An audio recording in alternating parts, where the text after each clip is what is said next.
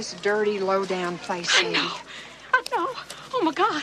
What'll I wear? I gotta get my hair cut. Oh, this is just the sense of purpose I need. I gotta get me some of those press-on nails. Do those things stay up? I wouldn't want them flopping off in any of those fancy nightclubs. Listen, nightclubs, this is business. Now you get a grip on yourself. We're going to New York City. We're going to New York City.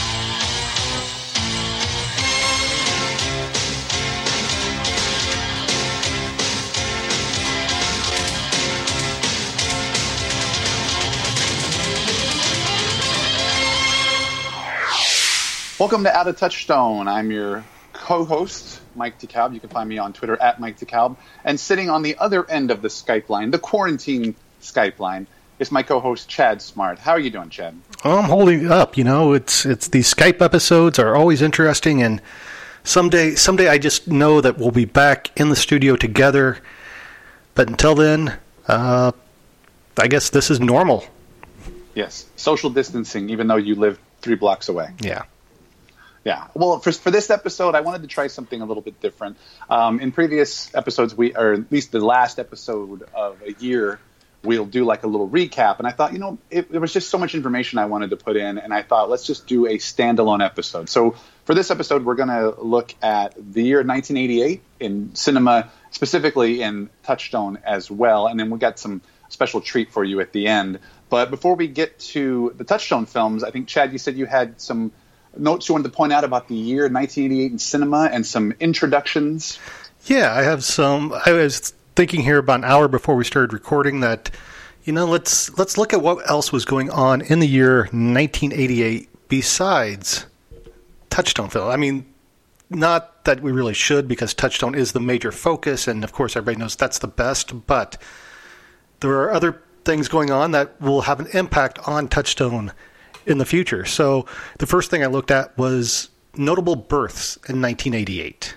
So these are people Okay. that you know would be turning 32 years old this year. Okay. Uh, uh, first, I only have three that felt were were uh, mentionable, I guess. Uh, first is he just turned 32 a couple weeks ago, as we record this on April 10th, and that's the star of the Sixth Sense. Sixth Sense, easy for me to say. That's Haley Joel Osment. I don't even want to imagine what a 32 year old Haley Joel Osment looks like. Yeah. Oh, you not seen him lately? You should go watch Tusk or Future Man on Hulu. Um, then on August 24th, Harry Potter's good pal Rupert Grint will be celebrating a birthday. And, you know, that's the one that really makes you feel old because, well, not that Haley Joel was, you know, old in his debut in Sixth Sense, but you still look at those uh, Harry Potter films and you're like, oh, these little kids.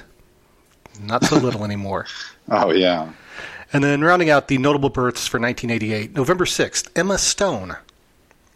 Ah, okay. Okay. So, yeah, I would not have guessed that all three of these people were the same age. Sure. Yeah. On the on the flip side of that, though, I have two uh, deaths that I think were very. Uh, one was shocking, and the other is, uh, you know, dear, near and dear to an '80s child's heart.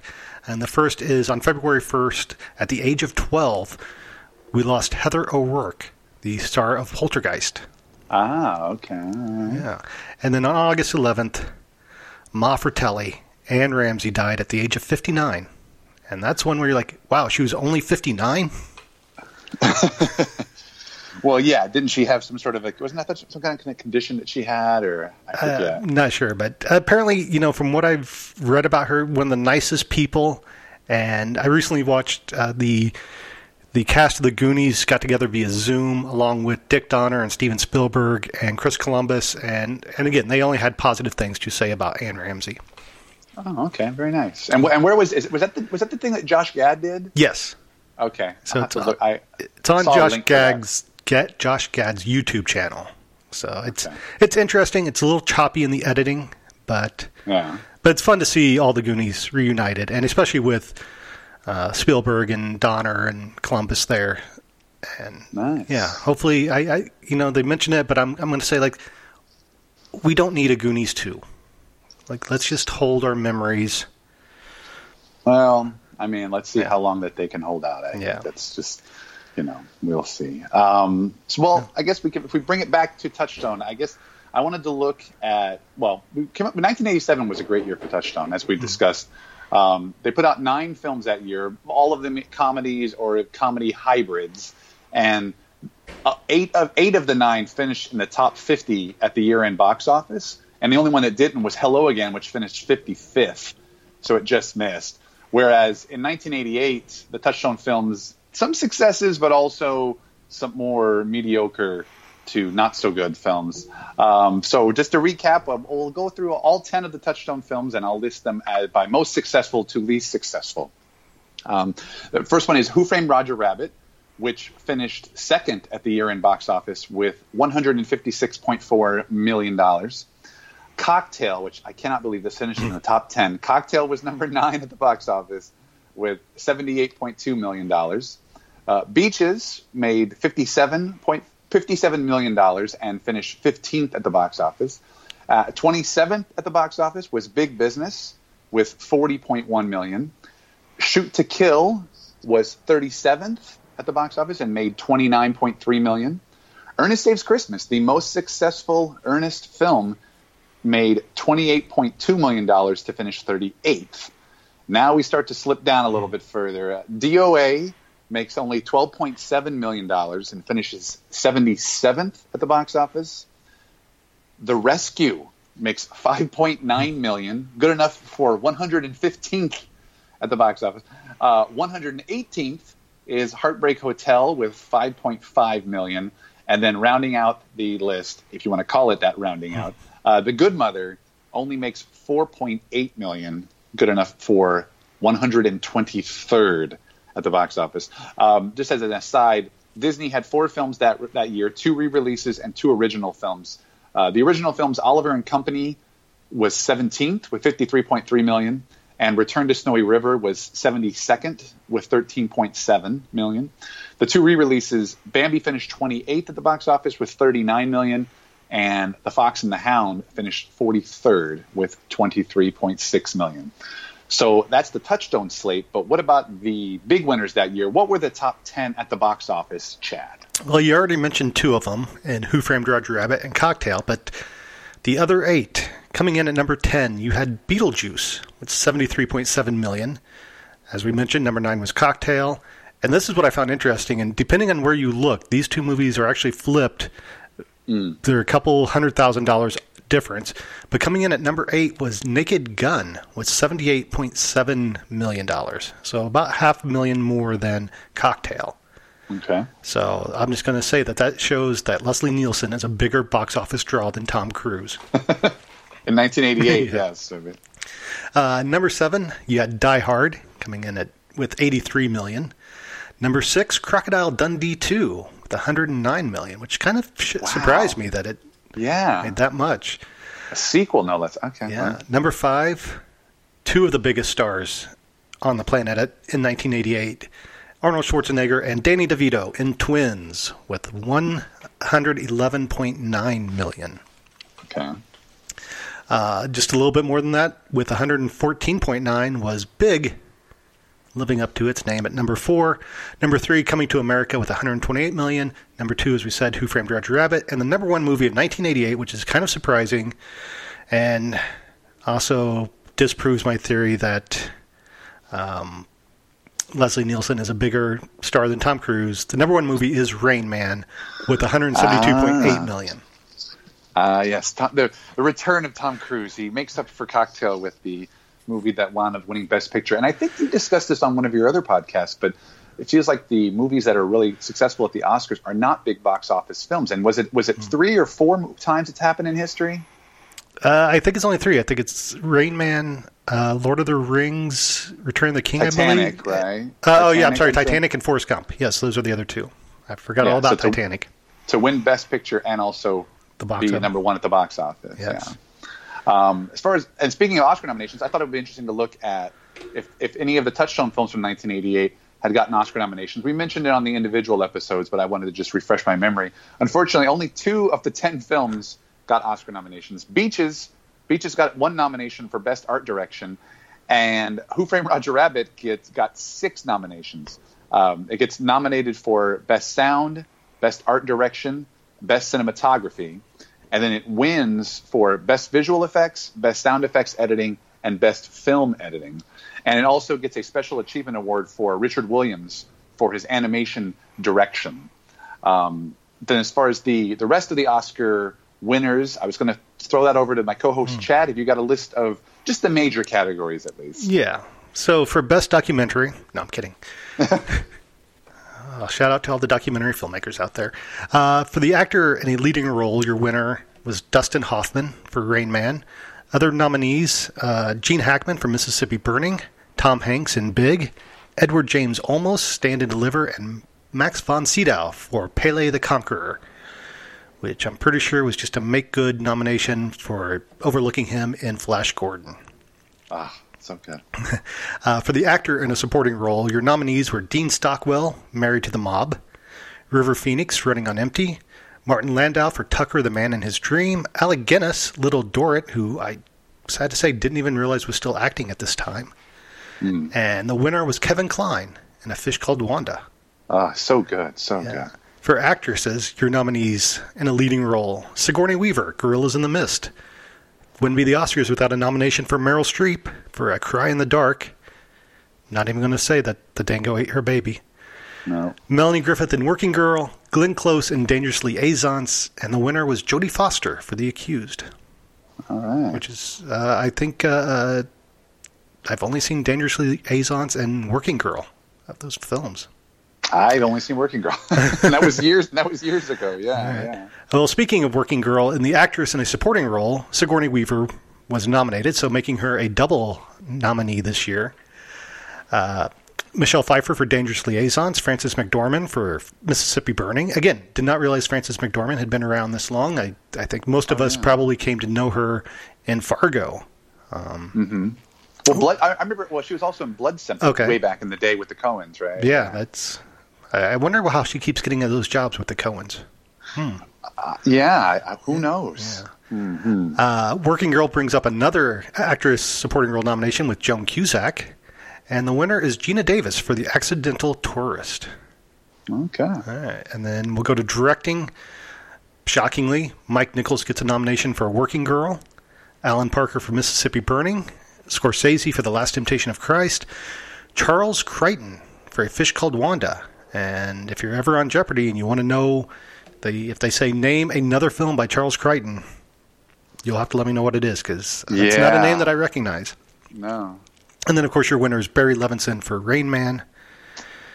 And then we'll jump down to Best Picture, which, as we said, is already your winner is Rain Man. And this is back when the director and, and Best Picture usually went hand in hand. But the other nominees The Accidental Tourist, Dangerous Liaisons, Mississippi Burning, and Working Girl, which just shows the Oscars really love dramas.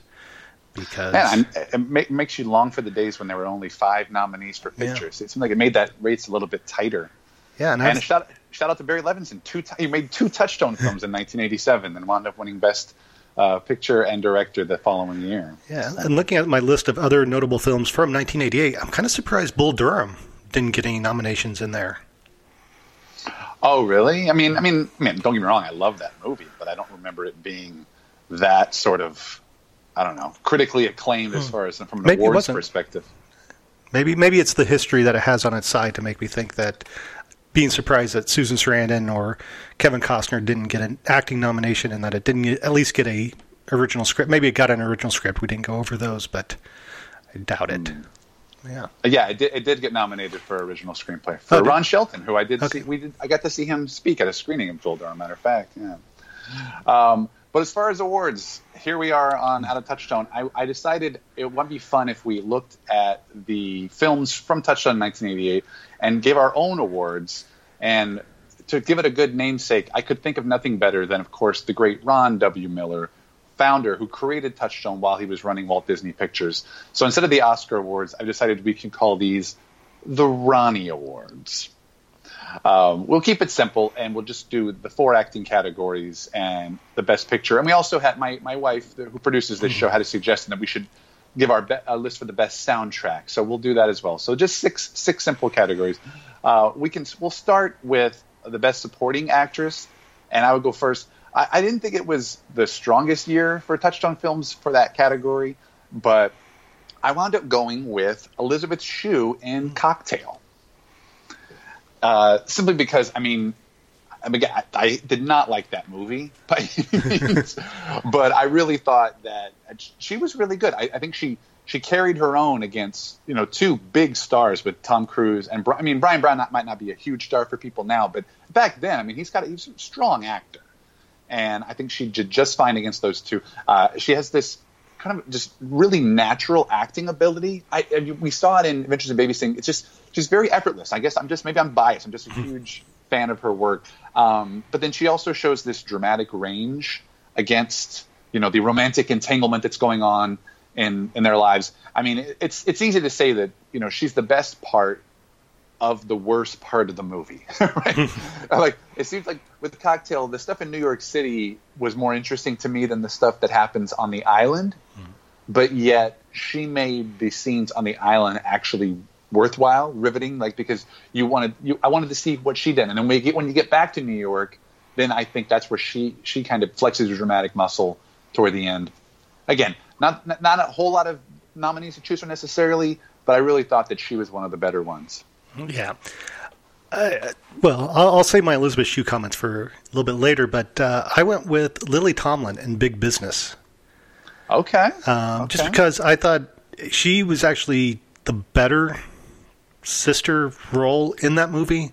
Uh, I, I, think she played the country and city versions better, or the two like the you know, one even though she's in the city, she wants to be in the country, and then there's the pure country, and I think she captured the essence of both of those characters um, effort, effortlessly, and did a really good job. And mm-hmm. yeah, I you know, looking at this list of movies, Touchstone put out ten films, but as we'll see when we get down here, I, I don't think that we have a lot of contenders for these awards, unfortunately.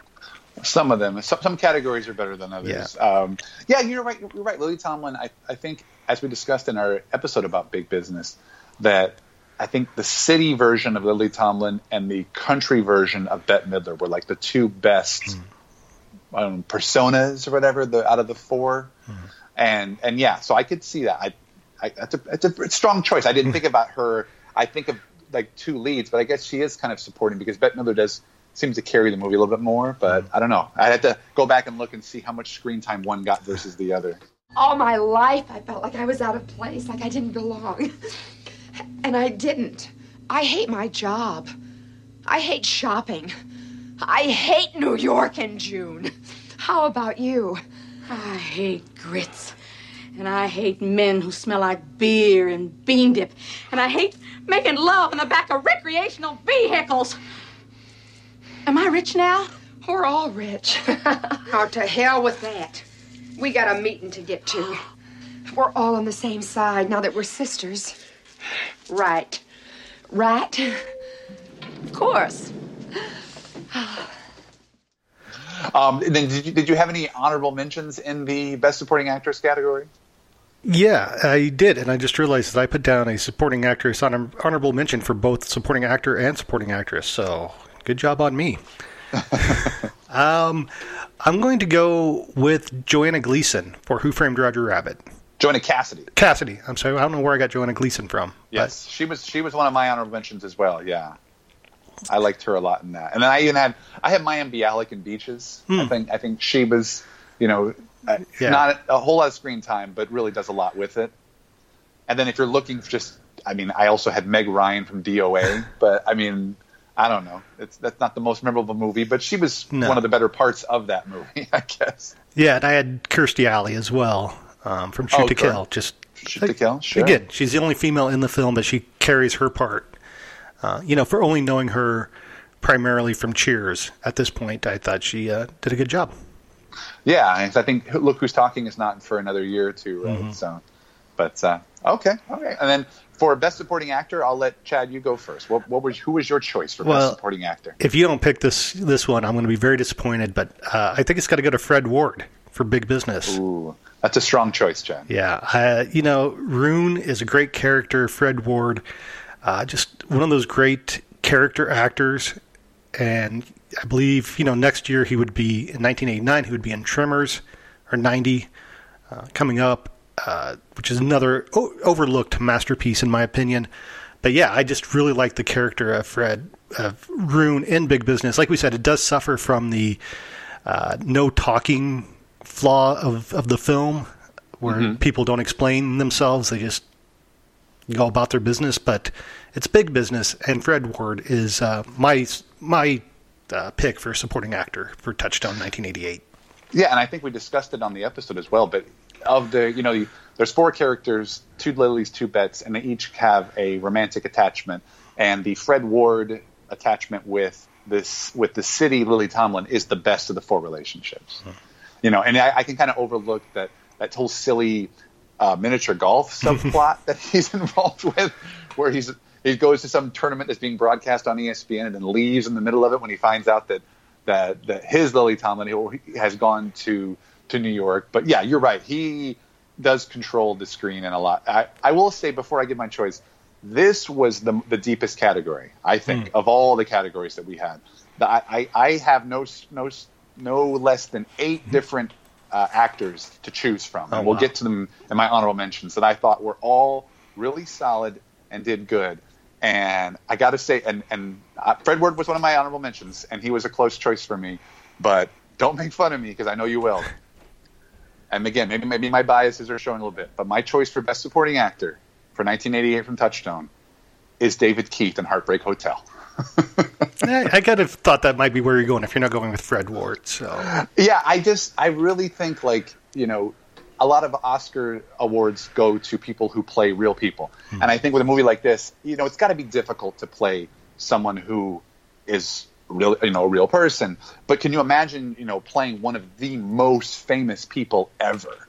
And I think there's this expectations you got to live up to. I, I really thought that he, you know, he fit the shoes, the blue suede shoes, if hmm. you will. He fit them really well. Um, we mentioned on the show that there's been a handful of on-screen depictions of Elvis, but you don't see a lot from the later era. Like usually, if you see young Elvis on a movie, it's more serious, and if you see the later era Elvis, it's usually played for laughs. You know, like Bruce Campbell and Bubba Ho-Tep. Whereas this one was a little bit more grounded. Yes, I guess the movie was a comedy, sort of fantasy comedy fable, but he's not doing it. He's not just kind of like, oh look, he's fat and he's overweight and he's wearing sequins. Like he tries to play it like a like a real rock star. Um, I think he played, you know, he played the character as both confident but also agitated. Like you could, he was the, the anger that he displays in the film very believable. You know, his frustration with not being able to go out. I I, I did enjoy that, and also you know the singing ability is somewhat comparable. You know, not not that Elvis was ever really known as a great singer, but I think David Keith was good enough that you sometimes couldn't tell which version of the song you were hearing because the, the soundtrack splits up the Elvis songs with the versions recorded by, by David Keith as well. So I, I, I just give him credit. I, I really thought he kind of commands the screen when he's there. It must be a tough job, and I think he did a good enough job with it. We're going out. What for? I want a cheeseburger. I'll call room service. I don't want a room service cheeseburger. I want one of them greasy kinds. I could get at a coffee shop, you know, with the little jukeboxes on the tables. The whole city knows you're here. It's on the radio, TV, in the papers. You go out, people tear you up. I want a cheeseburger.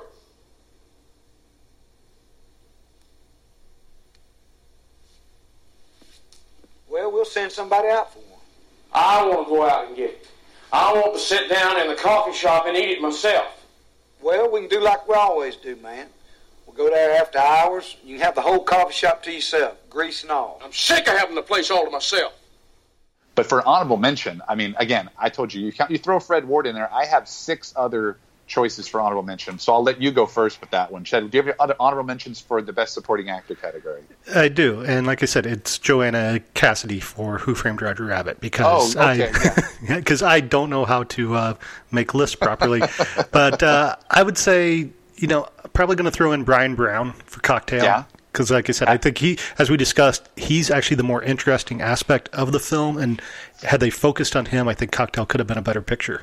Absolutely, absolutely agree. Yeah, and I had Bryan Brown as a, as a one of my honorable mentions as well. Uh, I had Tom Berenger from Shoot to Kill. I mean, I know he might have been good enough to be in the acting category, but I think he is sort of secondary to Sidney Poitier. So um, I have Christopher Lloyd from Who Framed Roger Rabbit. I think he plays a just a great villain. When you hear about all the different actors who were considered for it, and I think they did a great choice with that. As you mentioned, Fred Ward, Bryan Brown. Um, I also had John Heard from Beaches. The, um, I thought he was really he, he does a really good job of having to balance that character where he romances Barbara Hershey at first, but then ends up with Bette Midler, and then ends falls out of love with Bette Midler. Uh, and then I had two nominees from The Good Mother, and that was Liam Neeson and Jason Robards, um, who are both are both fantastic. Yeah. I, I forget about that movie sometimes. Jason Robards, his his his role's not that good, but boy, when he's on screen, he's fantastic. And then Liam Neeson, I think, does kind of carry the movie a little bit. I mean, it's about Diane Keaton, but a lot of the drama happens as a result of Liam Neeson's character, and for being such a sort of young, unheralded actor at that time. Yeah, I completely forgot about Jason Robards in that film. I mean, he's he's a fantastic actor. Oh yeah, absolutely. Uh, Yeah. Did you have Marc Price for the rescue? Uh, you know, I w- I thought about maybe having Cromwell, James. Cromwell from The Rescue. He's about the only. I mean, I, the movie's really not known for its acting, but I think he's or such a great actor. or Yeah. story? hey, it was fu- it was more fun than it was. It was one of those ones that was goofy. We all watch it together on a Friday night. It, it, that's the kind of movie that, that you could do that with. Um, okay, so for best actress, I, th- there were a couple really strong performances this year, but my choice I thought was Barbara Hershey from Beaches. Uh, she was absolutely outstanding, just completely dynamic and commanded the screen whenever she was on. I mean, it seems like it's supposed to be a Bette Midler star vehicle, but it's really about the two of them, and she does a good job of showing. I, I thought was interesting was you know she shows the passage of time in an era when they didn't they weren't doing like dramatic makeup effects, right? You know, they didn't because you got to show a, a 30 year friendship, but yet they just do subtle differences with her character, and that's how you know that she's the younger version versus the older version, rather than just throwing a bunch of prosthetic makeup. You know, they show her when she's fresh out of college, and then they show her older and married with child, and and she has to do that through her acting. Like you have to see the maturity level change. Um, I thought she did a good job of more or less upstaging that larger than life persona of Bette Midler. I, and and it's so easy when you have a, a main character who gets sick to just totally overact and she I thought she she just kept it very subdued. She didn't overplay her sickness. You know, there was this very believable pain and heartbreak that she showed knowing that she wasn't going to get to see her daughter grow up you know and at the end of the day it's really one of the great highlights of what i think is a fairly underrated career so i have barbara hershey from beaches Oh, Cease, I'm so glad to see you. I feel awful for sending your letters back. I don't even know what happened in New York. I don't care anymore. I want you to know whatever it was you said. I forgive you. My pick for best actress, though, is Bette Midler for Big Business, just because Oh, there wasn't. okay. You know, again, I, I think it comes down to not a lot of strong female leads in these films.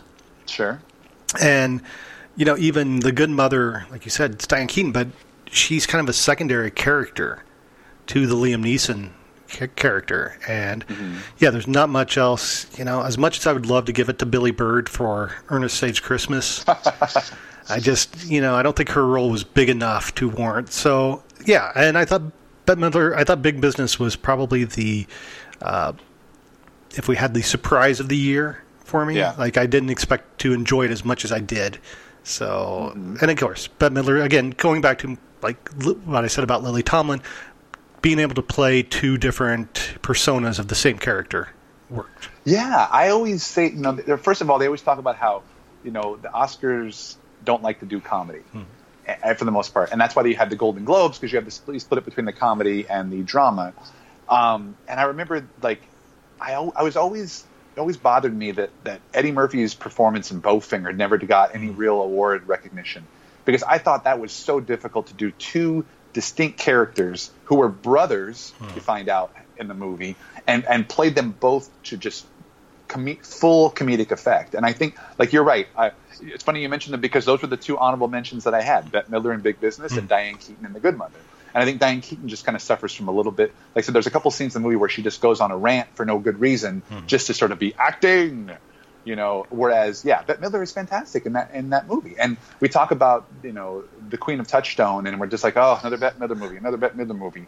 Oh no, Bette Midler. but I think like ruthless ruthless people, she's not as involved. But big business, she is so good. That movie hmm. was like you said, it was surprisingly good. I, I was not expecting a whole lot, and the strength of her performance does kind of carry. So that's a very good choice, John. Uh-huh. As far as honorable mention, the only one that I have, and this goes into you know how do you classify? I had Elizabeth Shue from Cocktail, mainly just because Okay. I thought she was the only lead female or the only female character who really had some substance to her. And yeah, it's more of process of elimination. Yeah, I mean, I, I think I had her as supporting just because of the the fact that you know you don't even see her for the to the s you know halfway through the film, and the movie's really about. Seems like it's more about Tom Cruise and Bryan Brown. Yeah. I guess she's sort of an afterthought, and then especially the way he, the way that Tom Cruise throws her away, the way that character does. Yeah. Um, so, uh, as far as best actor, unfortunately, the same, we had the same issue. I don't think there were a lot of performances, and I would not be surprised if you and I have the same one. Mm-hmm. But my choice for best actor was Sidney Poitier from Shoot to Kill. Oh, interesting. Uh, oh, okay. No. Okay. No. Yeah. Because I, I, I just, I really think that you know he shows that the passion of justice, like in this maniacal pursuit. Um, I, I, my first thought when I was kind of recapping this was that you know you can only hope that real people in his position, you know, work as tirelessly to find, you know, because you don't hear a lot about a lot of that major police work. It just, you know, you might hear about it after the fact, or if they make a movie on it, or someone writes a true crime novel or a podcast. But I like to think that there's a lot of people like him that are just as doggedly, you know, the, the, the pursuit that they that they apply to fugitives. Um, I really think it was one of the better performances that I've seen in a from by a policeman, you know, in that sort of quote unquote cat versus mouse genre. You know what I'm talking about, right? There's that, that that genre's been done to death, and it's easy to just kind of either overact or not be as strong. And and Sidney's Sidney's fantastic. Uh, like I said, Tom Berenger certainly you know lifts him up, but Sydney is the one who's responsible for carrying like the dramatic force of the film. You know, he doesn't overact. Like I said, it's a very control. I called it a very controlled depiction of a frustrated character. Hmm. Because you can only imagine at the beginning when he when he when he loses him, and then he has to go up to the northwest and enlist Tom Berenger's help, and he doesn't do it without being, like I said, hamming it, hamming it up. But I also like that there is occasional humor in the film, and he does that just as well. Like he effortlessly switches from like the shocked, angry character to, to sort of this delightful, pleasant character who tries to weigh the brevity of the situation with a little bit of humor. So my choice was Sidney Poitier in Shoot to Kill. Three days to a telephone. How do you stand it out here? You gotta try it sometime. Might do you some good. Couldn't do it. I'm big city. Well, tell me something. What would you miss besides telephones? Everything. Activity, action, theater, music. Getting a good meal at four in the morning. Everything. I think the ending of the film and, and Sidney's Sidney Poitier's last scene on the boat kind of took me out of contention for him. But oh, also, Oh, okay. also I think you know when you look at this, my choice for best actor was Bob Hoskins and Who Framed Roger Rabbit because you, you know, here's a guy operating opposite nothing or a giant stuffed rabbit, and you watch that movie, and I think we both mentioned it on the episode that the effects in that film hold up 30 years later. Like the sight line that Bob Hoskins has, you actually believe Roger Rabbit is a real character, and you know that takes some good acting chops. You, can't just throw anybody in there, and as we've seen in a lot of films that come out today that have CGI characters, uh, they just don't hold up as well as Who Framed Roger Rabbit. So I thought Bob Hoskins, and, and again, coming off of you know not being familiar with who Bob Hoskins was, and the fact that here's this English actor playing a down on his luck American private investigator, like I think he pulled off uh, the role really well. Yeah, and to be honest with that, he was the only he was the only honorable mention I had. Like I said, I we, I thought it wasn't the strongest year for lead acting performances, and I couldn't think of anything between Sidney Poitier and Bob Hoskins. And I, I agree with everything you said. Like the ability to act act opposite nothing, but also have have to do drama and comedy. Uh, yeah, it, that's a very good choice as well. Did you have any other honorable mentions for the no. best actor? I, funnily, I uh, my honorable mention was Tom Berenger for Shoot to Kill. Because again, Okay. you know, is that a supporting role? Is that a lead role? But uh, yeah, I just you know, Tom Berenger uh, is one of those actors that I think people think of as. Um, I I wouldn't say a character actor, but he's a good side character. Like I don't hear a lot of people touting the lead actor charisma of Tom Berenger, but I think he's a very talented actor, and I, um, you know, other than maybe some of the substitute direct-to-video sequels, I'm having a hard time thinking of a bad Tom Berenger film or performance. No, yeah, I mean, uh, like I said, I'm sure we discussed it on that episode, but yeah, I, I completely agree with you. He is he's always strong in whatever he does, and I think when it comes down to like, is it support or is it lead? As we discussed with some of the big business, that you know, Mm. Lily Tomlin character, Elizabeth Shue, or you know, this is one of those things where I could see in real life where the studio would put them into the category that they think they have the best chance of winning. Right. Right, like if, if it seems like oh, supporting actor's not very strong this year, let's put Tom Berenger in supporting actor, you know, versus I mean, so I think we're gonna have. I think as we do these with each year of the show, which I hope we can continue doing, um, we're probably gonna have a few choices like this as Right. well.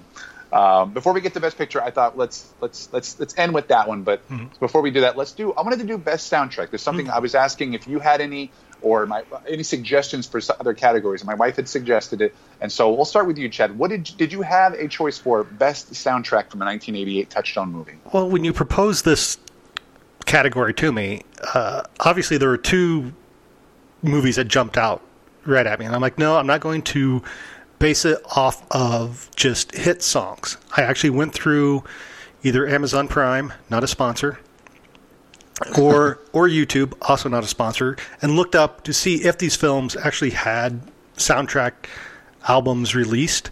And- Oh, okay. and so, like, Who Framed Roger Rabbit does have a. It's, it's like half score, half songs from the film, and um, and Heartbreak Hotel had a soundtrack. Like you had to, I had to cobble the pieces together. Um, I, I think the Rescue was just a score. Um, so, so I actually, I actually put some thought into this and listened to every soundtrack album that I could find. Oh wow! And so that I can make an honest decision, which kind of surprised me because what I ended up choosing is probably not what I've. Well, I know it's not what I was expecting to, but I went with Beaches. Ah, okay, okay. Well, for the record, I did. I was just. I, I think if we continue this category moving forward, I just want it to be what were the best songs from the movie. You know, like what which movie you thought had the best soundtrack, not necessarily something that was commercially released, but uh, why did you choose Beaches, Jen? Well, I think the two, the other obvious one is Cocktail. Yeah. And, you know, everybody loves Kokomo. Everybody hate loves Don't Worry, Be Happy. But listening to the other songs on there, I'm just like, yeah, these, these are fine, but they're nothing that I'm going to, going to listen to again. The Heartbreak Hotel soundtrack, which, you know, uh, kind of played into part of my favoritism and bias. I, with the Alice Cooper song, but they used "I'm 18," which is you know it's a, it's a song that I never need to hear again. As much as I like the song, and I'm also not a huge Elvis fan, so okay. Uh, so yeah, but listening to the Beaches soundtrack, I even "Wind Beneath My Wings," which would probably only get played like once every ten or fifteen times it actually came up on shuffle. Uh, it, it's still a good song, and the rest of that soundtrack is really good. It must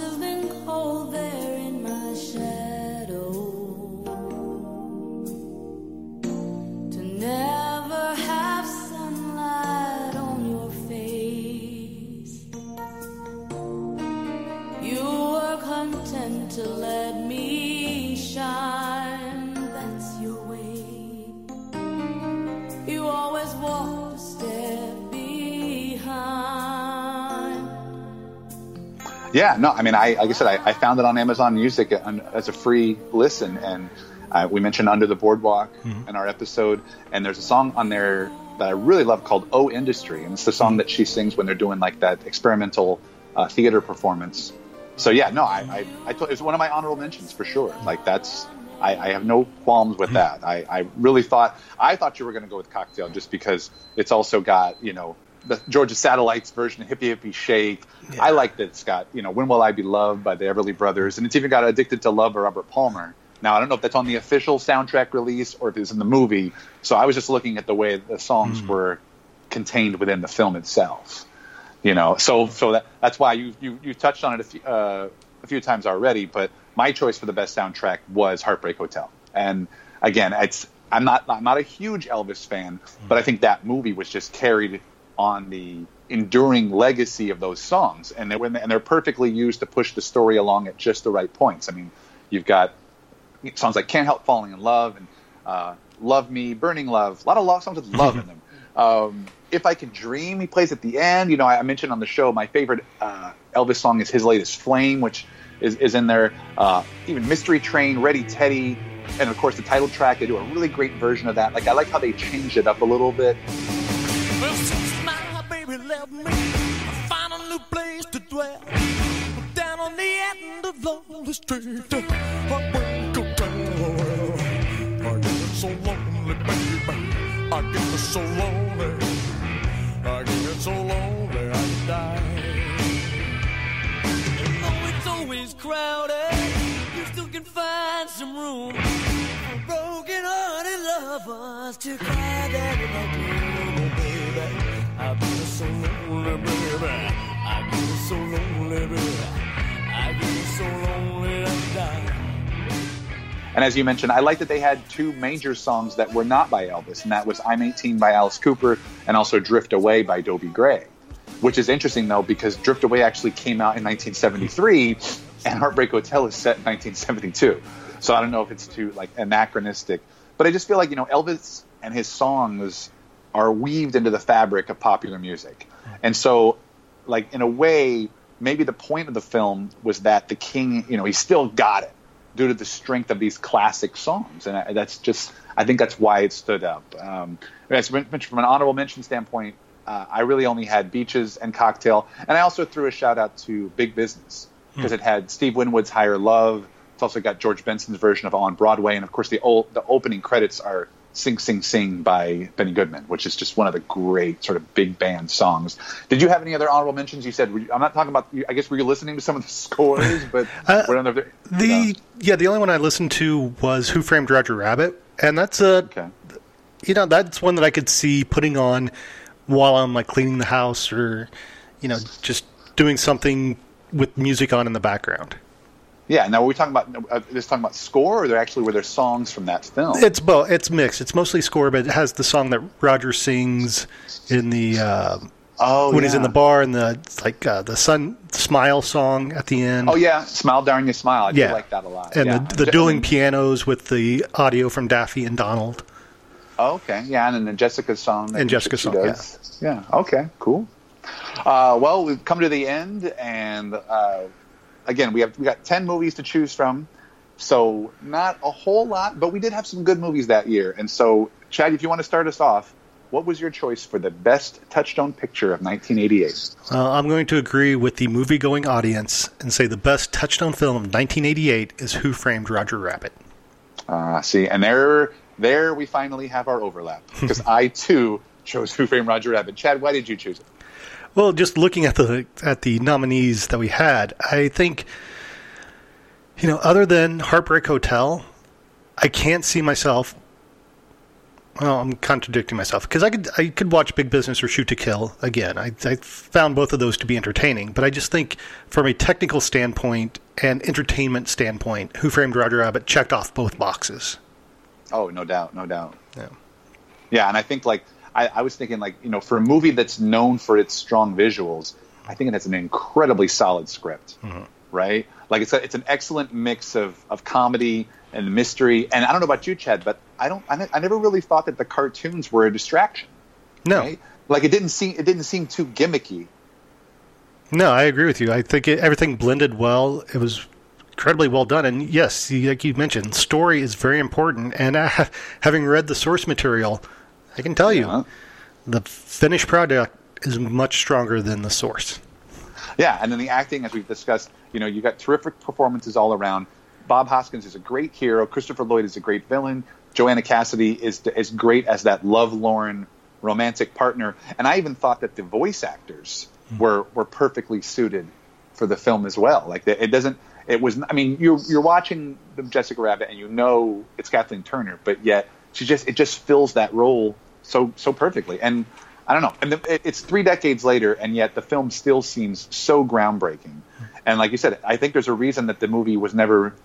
It's not been dismissed as a gimmick because the filmmakers were on top of their game, and they made a film that strictly it stands the test of time. You know, looking at it, I, I was nervous to watch it because I'm like, okay, is it going to be as good as I remembered? When I was in film school, I studied Robert Zemeckis and I took a class on him, and we had to watch it, and so it had a different different eye. Now watching it this many years later, I was thoroughly entertained just as much as I was back when I saw it in college 20 years ago, and when I saw it on home video 30 years ago.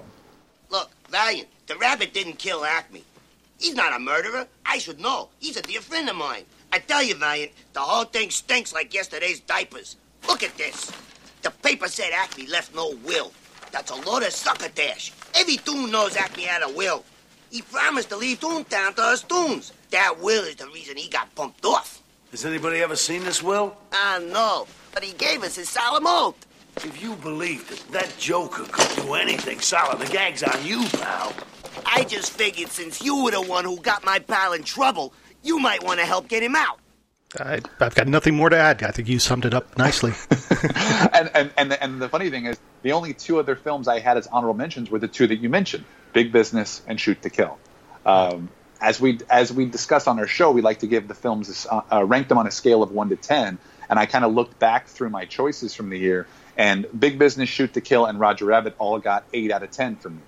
And what was funny was in 1987 when we when we did it, our Touchstone movies, uh, Can't Buy Me Love got a nine. So that to this point, so far, and how many years we've been uh, we've covered on this show, Can't Buy Me Love is the only movie to get a nine out of ten. So I only had three out of tens this year. Were, you, were there any other movies that stood out to you this this year besides Big Business, Shoot to Kill, and Roger Rabbit? No, you know, I mean, Heartbreak Hotel, like we said, is it's a fine film with a lot with a lot of flaws.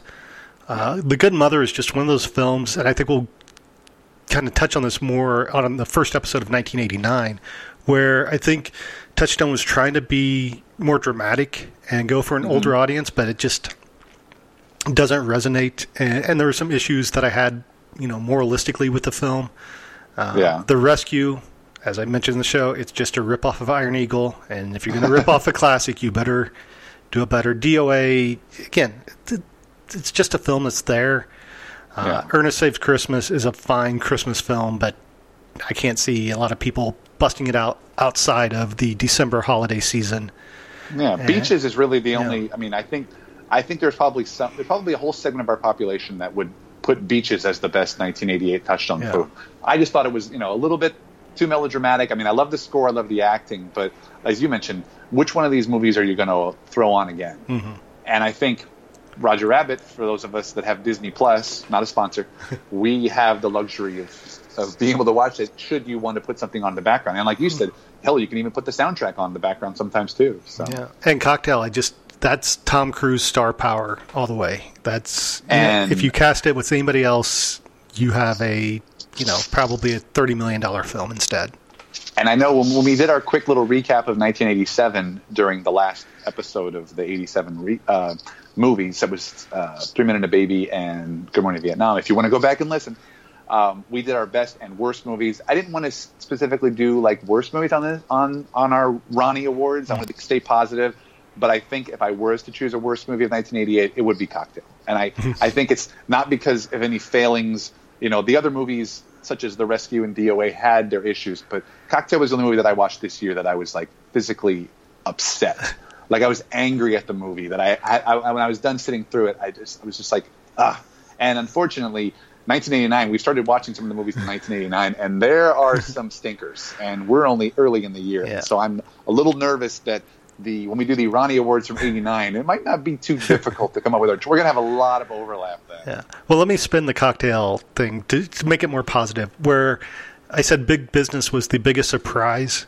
Instead of saying Cocktail is the worst film, I'll say it's the most disappointing because I think of the legacy that it has. As we mentioned on the show, neither one of us had seen the film in its entirety prior to sitting down to watch it for the show, and I think it carries that legacy of you know Tom Cruise in the '80s and the soundtrack, as we mentioned and all the pieces just didn't come together. And you're looking at it also through the eyes of 30 years later, being like, no, there's a lot of issues with this film. So, Yeah. I, I you know, I don't want to say Cocktails is the is a terrible film, but it definitely does not live up to expectations. Well, that's the, and that's the thing. See, I actually lowered my expectations when I watched the movie.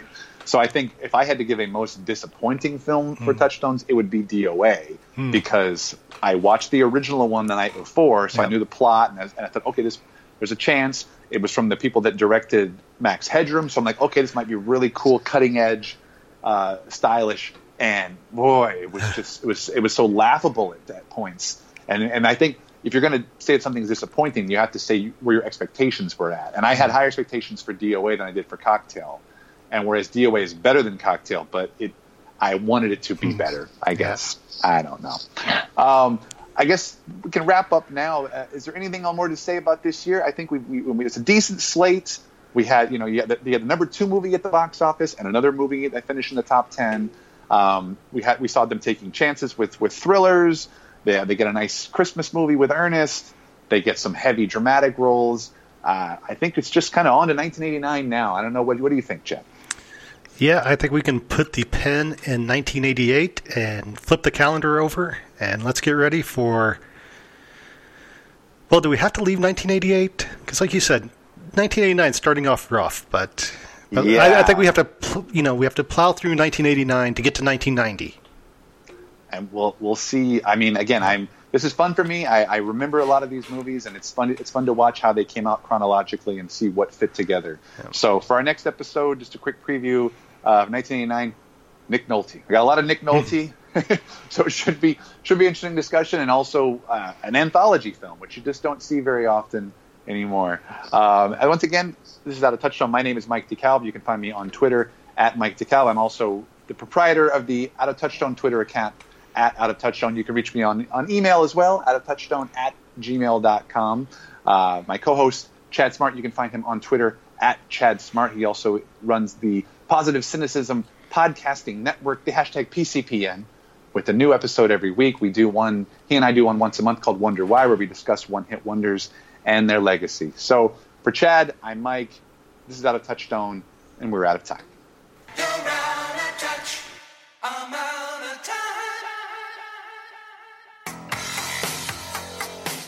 Out of Touchstone is a Honey Nerds production. For more information, visit outoftouchstone.com. Like and subscribe on iTunes, Podbean, or wherever you find your podcasts. Thanks for listening. So, you're cool, I'm cool, we're cool. Thank you. Good night.